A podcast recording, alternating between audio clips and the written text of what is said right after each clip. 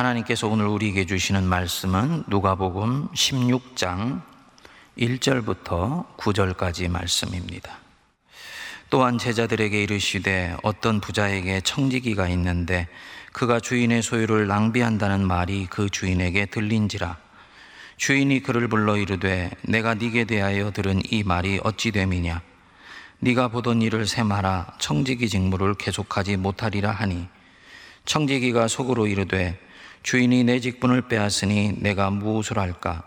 땅을 파자니 힘이 없고 빌어먹자니 부끄럽구나. 내가 할 일을 알았도다. 이렇게 하면 직분을 빼앗긴 후에 사람들이 나를 자기 집으로 영접하리라 하고 주인에게 빚진 자를 일일이 불러다가 먼저 온 자에게 이르되 내가 내 주인에게 얼마나 빚졌느냐? 말하되 기름 백마리니이다 이르되 여기 내 증서를 가지고 빨리 앉아 오십이라 쓰라 하고 또 다른 이에게 이르되 너는 얼마나 빚졌느냐? 이르되 밀 백석이니이다. 이르되 여기 내 증서를 가지고 팔십이라 쓰라 하였는지라. 주인이 이 옳지 않은 청지기가 이를 지혜롭게 하였으므로 칭찬하였으니 이 세대의 아들들이 자기 세대에 있어서는 빛의 아들들보다 더 지혜로움이니라. 내가 너희에게 말하노니 불의의 재물로 친구를 사기라 그리하면 그 재물이 없어질 때 그들이 너희를 영주할 처소로 영접하리라 아멘. 오늘 우리가 묵상하는 이 영악한 청지기의 비유는 비유뿐만 아니고 성경 66권 속에서 가장 어려운 대목으로 유명합니다. 내용이 어렵다라는 것은 그만큼 안에 복합적인 교훈을 담고 있다는 뜻이 될 것입니다. 다음에 다시 한번 이 본문을 방문할 기회를 가질 것을 전제로 하면서 오늘은 우리 예수님이 우리들에게 어떤 의도를 가지고 이 말씀을 하시고 있는가를 잘 들여다보고 크게 두 가지 정도만 여러분들과 교훈을 생각해 보고자 합니다. 이 비유의 핵심 교훈이 무엇인가를 파악하는데 어려움이 되는 몇 가지 이유가 있는데 그 중에 하나가 이 누가복음 16장의 영악한 청지기의 비유가 도대체 1절에서 시작해서 몇 절에서 끝나느냐 하는 부분입니다. 어디에는 8절이라고 얘기하고 어디에는 9절이라고 얘기를 합니다. 그만큼 뒤에 나오는 이 15절까지의 내용과 연결고리가 명료하지를 않은 것입니다. 흔히 우리가 생각하기로는 13절 우리 성도님들이 익히 잘 알고 있는 구절이 나오지요. 뒷부분에 너희는 하나님과 재물을 겸하여 섬길 수 없느니라. 이 강력한 말씀에 우리 마음이 흡입이 되면 자연스럽게 이 본문의 마지막 절은 내가 너희에게 말하노니 불의의 재물로 친구를 사기라. 이게 주제의 구절일 것이다. 그래서 이 영악한 청지기의 비율의 핵심 교훈은 물질에 대한 마음가짐을 명료히 하여야 된다라는 것으로 읽게 됩니다.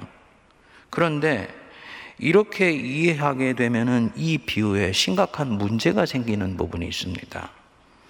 이 비유에 나오는 부자 주인이 어떤 사람인가 하는 문제 때문입니다. 본문의 세계 안으로 들어가 보면 여기에 나오는 이 주인은 하나님이 아닙니다. 이 주인은 예수님 당시에 빈번히 만날 수 있었던 부자 중에 한 사람이에요. 원래 유대인들은 자기 동족인 유대인에게 이자를 목적으로 돈을 빌려주는 것이 금지가 되어 있습니다. 고리대금업이나 이자업을 하지 못하게 했습니다. 그러니까 이 율법을 교묘하게 피하기 위해서 사람들이 돈 대신에 현물을 빌려주고 원래의 현물에 얹어서 이자로 현물을 받곤 했습니다. 변칙을 써서 율법을 어기는 것입니다. 이 이야기의 주인이 바로 그런 종류의 사람이었습니다. 하나님의 말씀보다도 재물을 더 사랑한 사람이었어요. 이런 사람이 자기 재물을 가지고 엉뚱한 짓을 했던 자기의 청지기를 칭찬했다면 이는 이 청지기가 물질을 잘 사용했기 때문이 아니라 다른 어떤 부분에 대해서 칭찬할 만한 대목을 찾아내었기 때문입니다.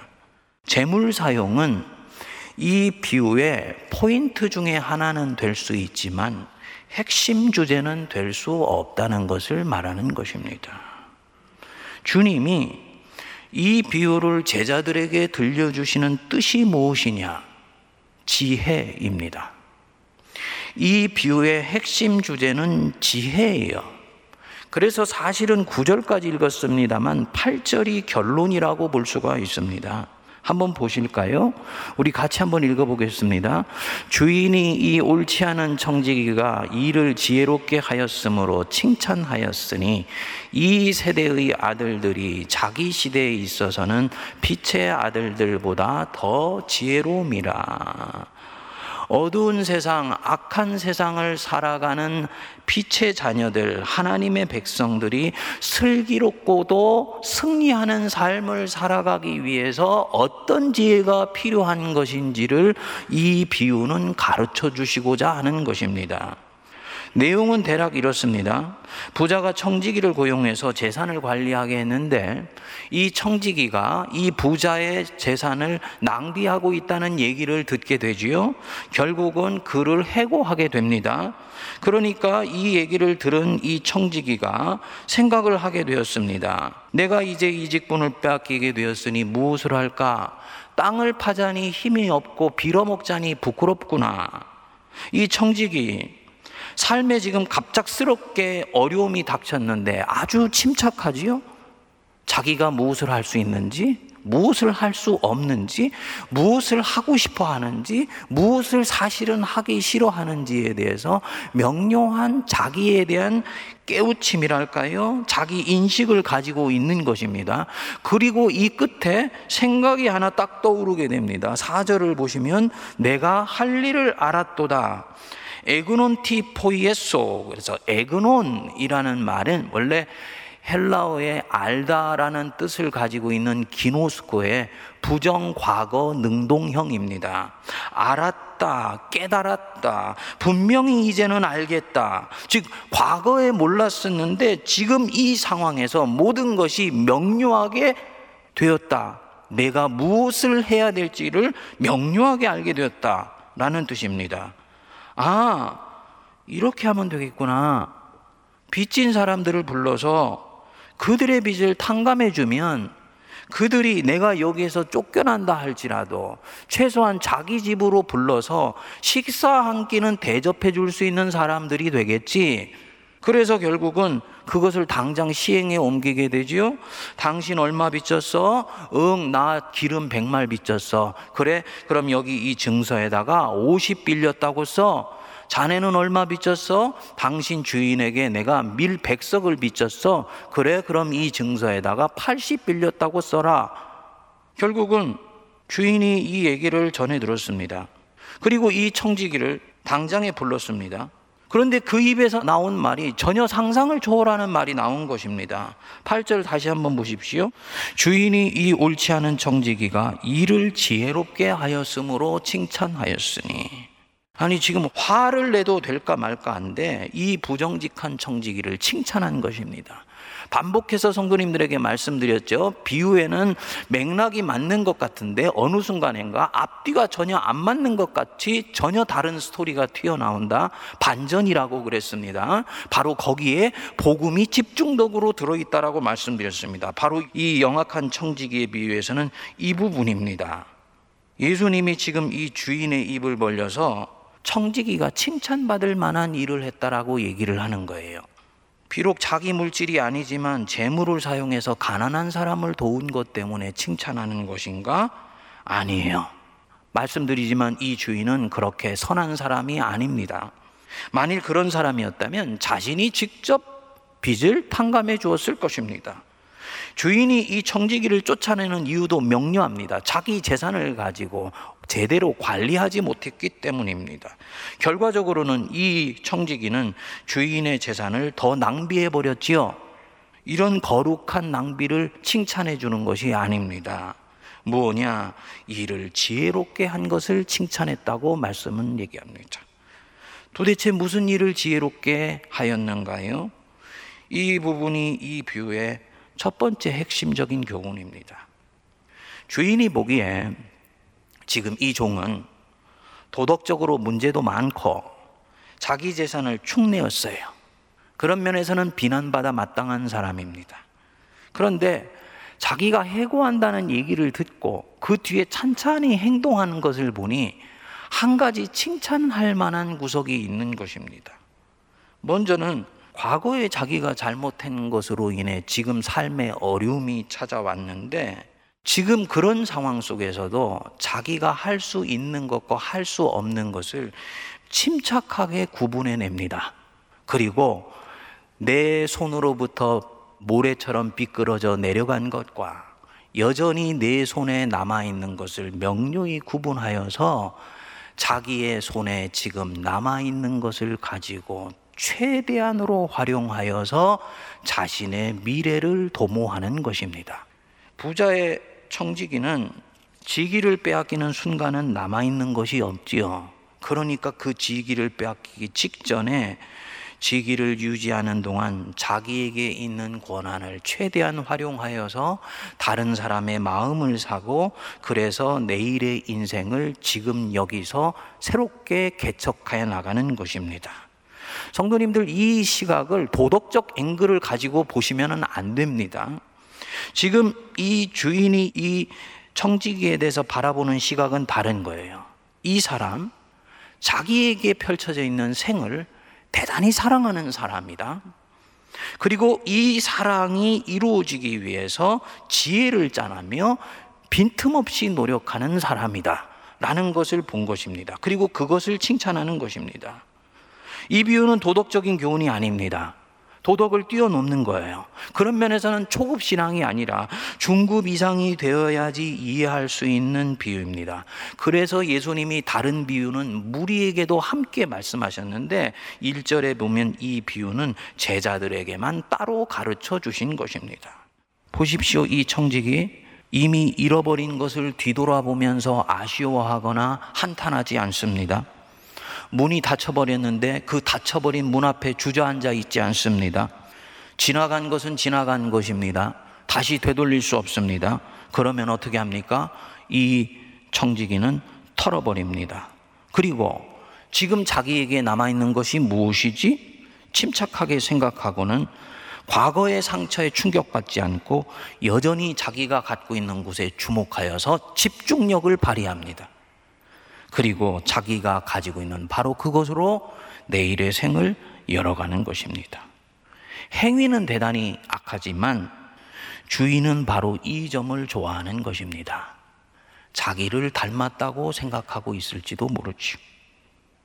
고된 직장 생활 속에서 열흘간의 휴가를 갖게 되었습니다. 어느샌가 5일을 썼어요. 어휴, 이제 5일밖에 남지 않았네. 지난 것을 아쉬워하는 태도입니다. 이런 마음에서는 이 청지기 같이 미래를 향해서 적극적으로 생각하며 빈틈없이 준비할 수 있는 지혜가 나올 수가 없습니다. 반면에, 아, 아직 5일이나 남았네. 지금부터라도 멋지게 사용해야지. 대단히 능동적이고 적극적이고 긍정적인 사고입니다. 그리고는 자기가 지금 갖고 있는 것을 가지고 생을 극대화시켜 나가는 것입니다. 이것이 예수님이 믿지 않는 사람에게 믿는 사람들이 배워야 되는 세상을 사는 지혜라는 것입니다. 그 다음으로 우리가 눈여겨볼 대목이 있습니다. 8절에 뒷부분에 나오는 부분이지요. 이 세대의 아들들이 자기 시대에 있어서는 빛의 아들들보다 더 지혜로움이라. 이 세대의 아들들, 세상 사람들이죠. 빛의 자녀들, 예수님 당시로 하면 하나님의 백성들이고, 오늘 우리로 치면은 그리스도인들입니다. 그들보다도 더 이 세대의 세상 사람들이 더 지혜롭다. 무엇에 있어서는 자기 시대에 있어서는 그랬습니다. 영어 성경으로 보면 명료하게 뜻이 나옵니다. In dealing with their own kind. 그들 자신과 같은 부류의 것을 다루는 데 있어서는 세상 사람들이 자신들과 같은 부류에 있는 것을 다루는 데 있어서는 하나님 백성보다 더 지혜롭다. 물질, 세상적인 것입니다.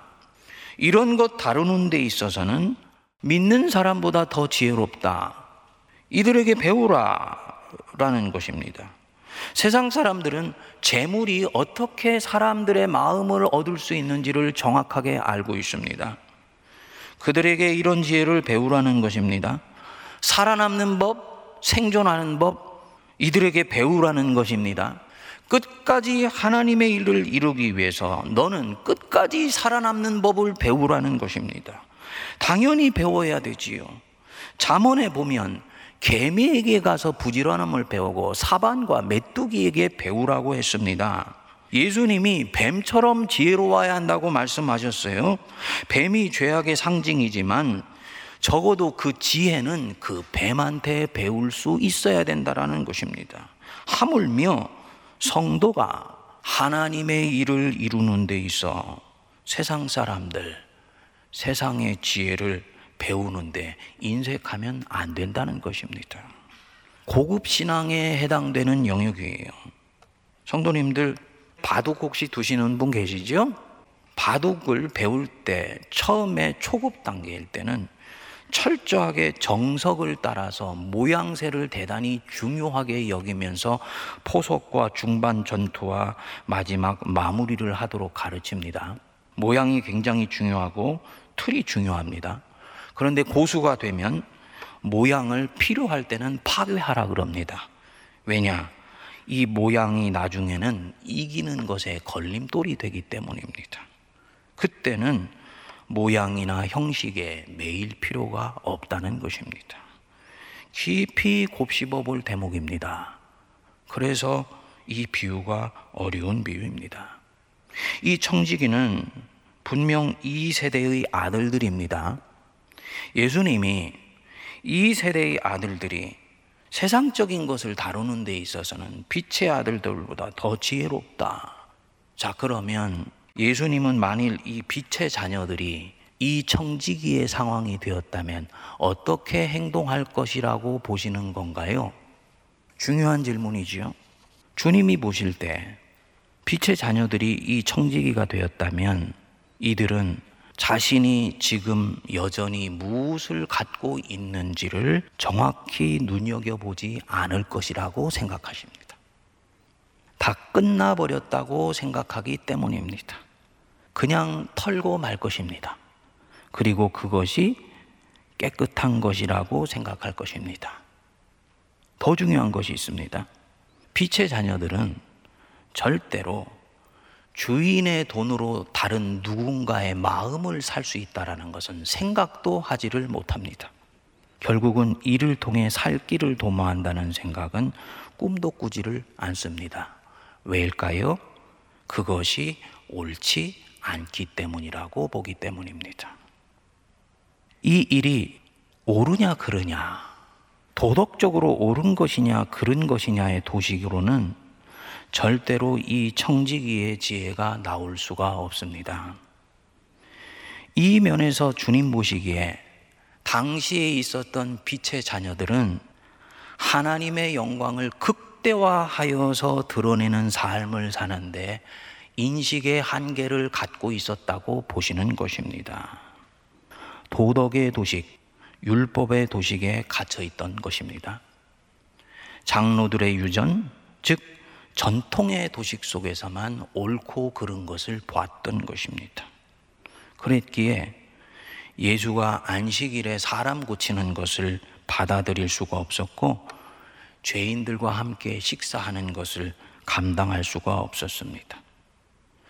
주님 보시기에 당시 이런 면에서 세상의 아들들이 율법과 도덕의 도식에 갇혀 있었던 빛의 자녀들보다도 어떠한 특정한 일을 이루는 데 있어서는 훨씬 지혜롭다고 보신 것입니다. 성도님들, 신앙은 틀을 포함합니다. 모양을 갖추는 것 대단히 중요합니다. 특히 신앙을 처음에 배울 때는 더욱 그렇습니다. 신앙을 처음 배울 때일수록 경건의 모양을 굉장히 중요시 여겨야 됩니다. 정시에 일어나고 정시에 자며 주일 성수는 무조건 하며 물질에 있어서 합당한 봉헌 생활을 하며 철저히 가르쳐야지 됩니다. 근데 이것은 경건의 모양이고 틀이에요. 그런데 이 신앙이 어느 순간을 가게 되면 이 틀을 뛰어넘습니다. 어떤 때? 하나님을 사랑하기 위해서, 만민을 살리기 위해서, 지금 내가 가지고 있는 이 틀보다도 더욱 더 하나님께 영광이 되는 길을 찾기 위해서는 이 틀을 내려놓을 수 있어야 돼. 바로 이때 그는 세상의 지혜를 사용할 수 있습니다. 동기는 분명합니다. 하나님을 사랑하며 하나님께 더욱 영광이 되며 만민을 살리기 위해서요. 모양을 파괴합니다. 그래서 이 비유가 어렵습니다. 당시에는 재물도 이 틀에 해당되었습니다. 하나님을 쫓으려고 하면 당시에 재물을 하찮게 여겨야 된다고 가르쳤습니다.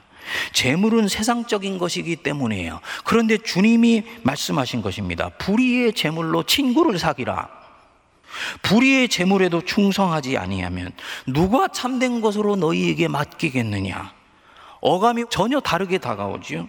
오늘날 같이 돈이 신이 된 사회에서는 돈이 우상처럼 받아들여져서 문제입니다만 당시에는 거룩과 돈은 상극이라고 생각이 되었습니다.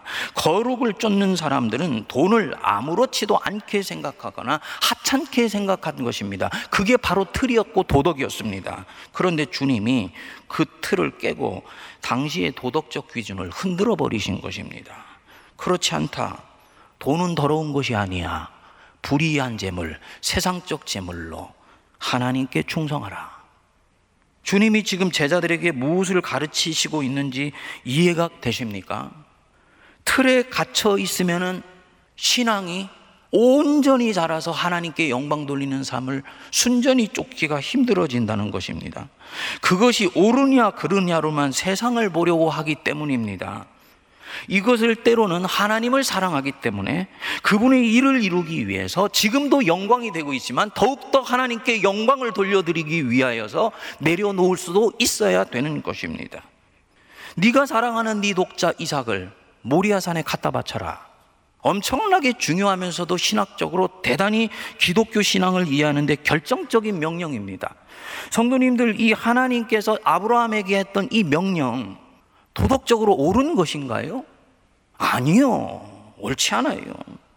어떻게 아버지 보고 아들을 죽이라고 명령을 합니까? 하지만 이 명령이 세상적 도덕으로는 틀릴지 모르지만 그것이 하나님의 일을 이루는 것이고 만백성을 살리는 길이면 그것은 취해야지 옳은 것입니다. 이것이 바로 신앙입니다. 그래서 어거스틴이 신앙의 완성 단계에 갔을 때 이런 이야기를 했습니다. 사랑하라 그리고 네 마음대로 해라. 신앙의 초보자가 따라갈 수 있는 신앙의 규율은 아닙니다. 하지만 어느 순간인가 주님을 위해서 모든 것을 내려놓을 수 있는 사람은 구사할 수 있는 마음의 자유입니다. 그래서 바울이 나는 유대인에게는 유대인의 모습으로 헬라인에게는 헬라인의 모습으로 지혜 있는 자에게는 지혜 있는 자의 모습으로 지혜 없는 자는 지혜 없는 자의 모습으로 다가갈 수 있었던 것입니다. 오늘 이 비유는 난해한 만큼 파고 파고 들어가도 끊임없이 새로운 진리가 나오는 비유입니다. 그렇기 때문에 오늘의 이 설교는 이 진리의 한 부분에 해당됩니다. 하지만 핵심은 명료합니다. 첫 번째, 지금 내 손에서 이미 비껴 지나간 것을 바라보면서 아쉬워하지 말고 이 청지기처럼 바로 지금 여기에 내 손에 하나님께서 쥐어 주신 것에 집중하여서 전심전력하여 네 인생을 개척하라. 그것이 하나님의 뜻을 이루어 드리는 길이다. 우리에게 지금 무엇이 남아 있습니까? 이순신 장군에게는 배 12척이 남아 있었지요. 사도 바울에게는 온몸이 포승줄로 묶여 있었는데도 하나님의 말씀을 전할 수 있는 입이 남아 있었습니다. 그러면 그것으로 충분한 거예요. 이 코로나로 인해서 성도들이 세상 살면서 많은 것을 지금 상실해 가고 있습니다. 앞으로도 더욱더 많은 것을 상실해 갈 것입니다. 그렇지만 살아계신 하나님께서 반드시 자기 백성들에게 남아있는 그 무엇을 주십니다. 그것을 통해서 이 청지기처럼 하나님 앞에 100% 사용하시면 주님은 다시 당신의 일을 하세요. 주님, 저에게는 아무것도 남아있는 것이 없습니다. 아니요. 전능하신 하나님 남아 계시잖아요. 그러면 우리는 기도할 수 있는 것입니다. 거기서 하나님의 일을 이루는 것입니다. 그리고 그것을 사용하는 거예요. 이것을 사용함에 있어서 옳으냐 그르냐, right or wrong 이 도식에 갇혀 있지 마십시오. 이것이 우리가 여태까지 해온 것인데요. 틀에 갇혀 있으면 안 됩니다. 옳으냐 그르냐가 아니라 어느 것이 진리이고 어느 것이 사랑을 이루는 길인가가 훨씬 중요한 것입니다. 이것이 진정 하나님을 사랑하는 길인가? 하나님께 더욱 영광이 되는 길인가? 백성을 섬기고 돌보는 길인가? 교회 안에 진정으로 하나님의 생명이 충만한 공동체를 이루는 길인가? 이것이 우리가 주님께 물어야 되는 가장 본질적인 질문이라고 저는 믿습니다. 이것에 내 신앙의 양심이 yes라고 생각된다면 그 길을 선택하실 수 있게 되기를 바랍니다. 주님이 그 걸음과 그 걸음을 가능하게 한 지혜를 기뻐하십니다. 기도하겠습니다. 거룩하신 하나님 아버지, 주님을 사랑합니다. 그러나 이 사랑은 자라가는 것이오니 모양과 틀과 때로는 경건의 모양이 우리를 통해서 하나님의 일을 이루시려는 주님의 계획을 막지 않게 하여 주십시오. 이 면에서 이 세대의 아들들보다 빛의 자녀들이 더욱 지혜롭게 하셔서 어떤 것이 하나님을 진정으로 사랑하는 길인지, 어떤 것이 지금보다 주님께 더욱더 영광이 되는 길인지, 그래서 주님이 죽기까지 사랑하시는 만민을 살리는 길인지를 깊이 살피게 하여 주셔서 주님이 우리에게 주신 모든 지혜를 자유하게 사용할 수 있는 신앙의 안목을 허락하여 주옵소서. 지금 이미 지나간 것에 저희들이 연연하지 않게 하시고 인생의 운명 속에 흘러가 버린 것들을 바라보며 한탄하지 않게 하시고 지금 내 손에 쥐어 주신 것, 내게 있는 것을 집중하여 100% 선용하고 최선을 다해 사용하여 하나님께 영광 돌려 드리게 하옵소서 예수님 이름으로 기도하옵나이다. 아멘.